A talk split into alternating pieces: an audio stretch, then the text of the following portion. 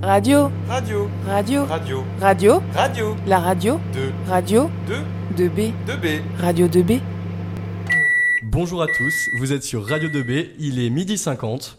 Et laissez-moi d'abord euh, remercier la mairie de Nogent pour son soutien à notre radio et vous présenter Quentin, Antoine et Alexis qui nous montrent la tête dans les étoiles.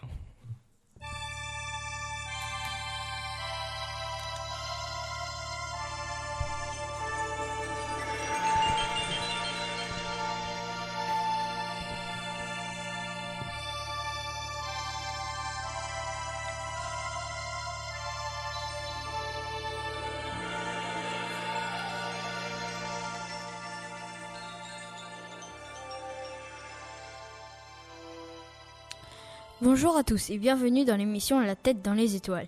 Je suis Alexis et en compagnie de Quentin et Antoine. Bonjour à tous. Salut à tous. Nous allons parler d'un sujet qui nous concerne tous. La vie sur Terre et ailleurs. Donc on va parler des extraterrestres. Tu es sûr que c'est bien une émission scientifique?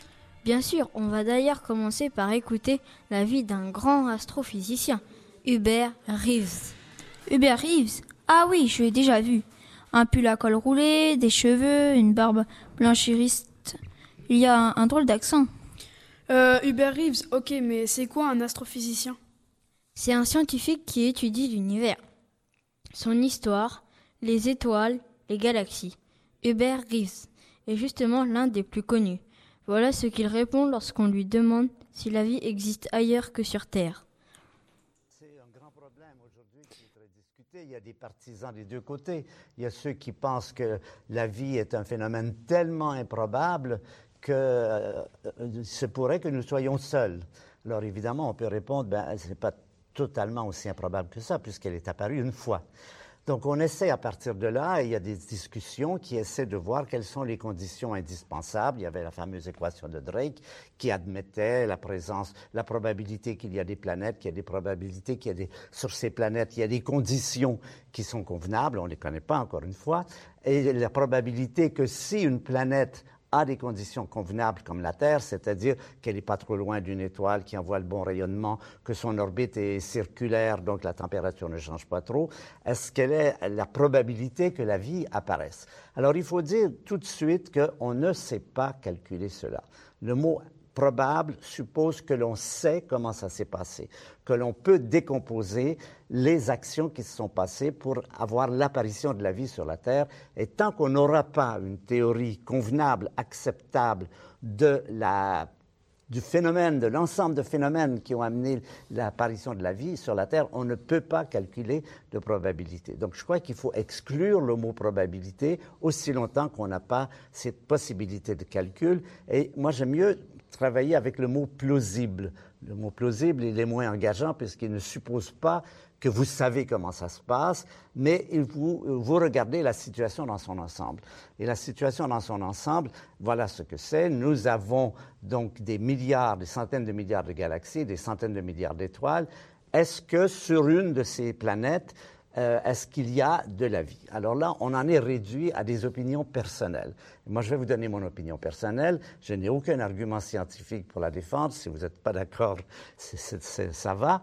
Mais mon intuition personnelle, c'est que la vie telle que nous la connaissons, et même la vie intelligente, est un phénomène très général et qu'il y a des millions, sinon des milliards de groupes qui préparent des émissions de télévision dans lesquelles on discute pour savoir s'il y a de la vie ailleurs.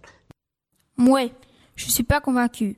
La vie, c'est quand même euh, quelque chose de super complexe. Bah de toute façon on ne saura jamais, donc on est bien libre de croire ce qu'on veut. Il ne faut jamais dire jamais. Bon, je viens de le dire deux fois. Vous savez combien d'exoplanètes ont été découvertes depuis la première en 1990 Tu parles bien des planètes qui se trouvent hors de notre système solaire. Oui, c'est exactement ça. Une exoplanète. Alors, combien? Je sais pas moi, 10, 20, 100, 1000. Oh là là, tu es loin du compte. Depuis 25 ans, on a découvert très exactement 3671 exoplanètes. Et on en découvre de nouvelles chaque année. Et alors, on ne sait pas si, toujours pas si on, elle est abrite de la vie? Ça, les scientifiques n'ont pour l'instant pas les moyens de le déterminer.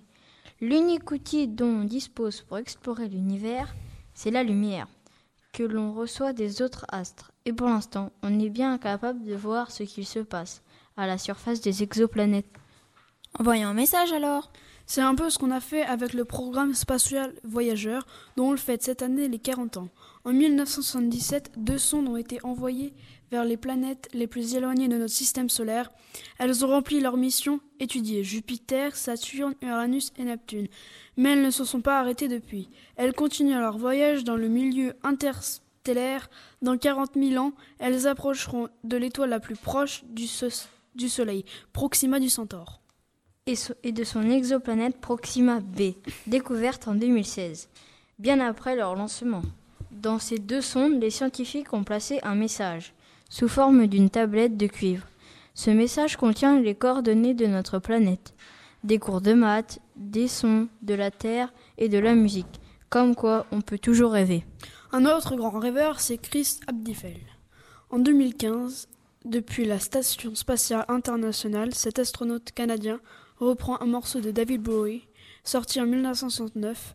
La chanson raconte l'histoire d'un jeune astronaute, le Major Tom, sous forme d'un dialogue entre le contrôle au sol et l'astronaute. Le décollage se déroule à perfection, mais après sa sortie dans l'espace, le Major Tom semble faire face à un problème technique et se résout à son sort, celui d'errer dans l'espace à bord de son vaisseau vers une fin certaine.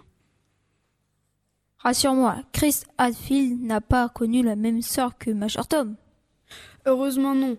Il a d'ailleurs pris la liberté de modifier le texte pour offrir une fin heureuse à cette chanson. On écoute maintenant Space Oddity de Chris Hadfield.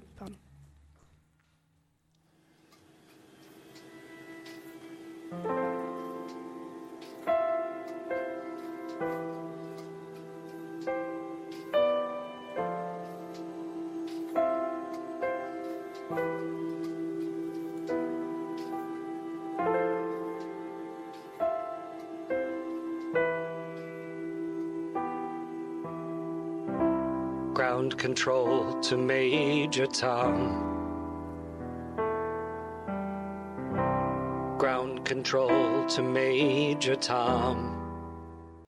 De retour sur Terre, mais pas pour longtemps, car nous allons maintenant aborder un autre sujet, les missions d'exploration actuelles. J'ai entendu dire qu'une sonde venait de s'écraser sur Saturne. C'est quand même dingue que des physiciens de la NASA et de l'ESA puissent autant se tromper dans leurs calculs. Ils ne sont pas trompés, c'était volontaire. Volontaire Comment ça? La sonde quasi-hygiène a été lancée le 15 octobre 1997 avec pour mission d'explorer Saturne et ses nombreux satellites, en particulier Titan. Après sept ans de voyage dans l'espace, la sonde quasi s'est placée en orbite après autour de Saturne et a déployé le robot atterrisseur hygiène sur Titan en 2005 afin d'étudier plus en détail la surface de ce satellite. Le 15 septembre 2017, la sonde plonge dans l'atmosphère de Saturne pour achever ses 13 années de mission et relever ses, des ultimes données. Ces données sont encore en, en train d'être étudiées, mais on peut déjà affirmer plusieurs faits. Les paysages de Titan sont semblables à ceux de la Terre. Des précipitations, du brouillard, des sols érodés par le passage de liquide. De l'eau? Oui, mais pas de l'eau liquide, du moins pas en surface. L'eau sur Titan est gelée et forme des galets pouvant faire la taille d'une voiture. On y trouve des lacs et des rivières, mais on ne, mais on ne, ne sont pas des lacs d'eau. Ce sont des lacs de méthane. Néanmoins, sous la surface de Titan, comme celle d'Encelade, un autre satellite de Saturne a été confirmé, la présence d'un océan d'eau liquide. De l'eau liquide sur un satellite de Saturne où il fait moins 180 degrés et situé à plus d'un milliard de kilomètres du Soleil Ça fait froid dans l'eau. Eh bien, on va se réchauffer en parlant de la mission Parker Solar Probe en juillet 2018 est prévu le lancement d'une sonde. Donc la mission est de se consumer dans le Soleil. De quoi rappeler des mauvais souvenirs à Cette mission va permettre de mieux comprendre les vents solaires, ces bouffées de particules émises par le Soleil et qui affectent l'activité terrestre. C'est par exemple les particules chargées contenues dans les vents solaires qui sont à l'origine des aurores boréales. Ces couleurs émeraudes fascinantes qui apparaissent au pôle. Autre mystère à résoudre, comprendre pourquoi la couronne solaire est beaucoup beaucoup plus chaude que la surface du Soleil. Et quand on dit beaucoup plus chaude, on ne vous ment pas. 1 à 3 millions de degrés, contre seulement 6 000 pour la surface du Soleil. Beaucoup de questions de nous ignorons encore les réponses.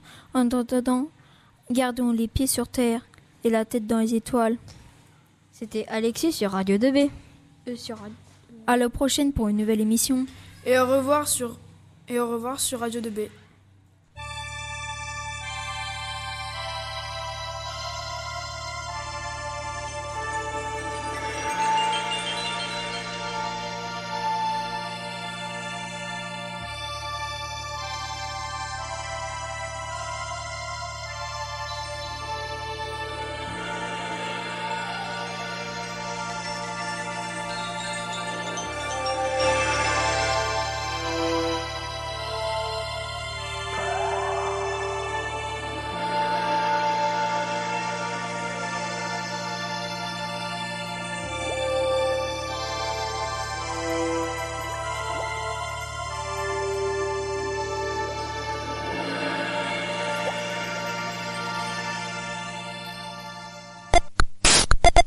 Radio 2B, ça me saoule.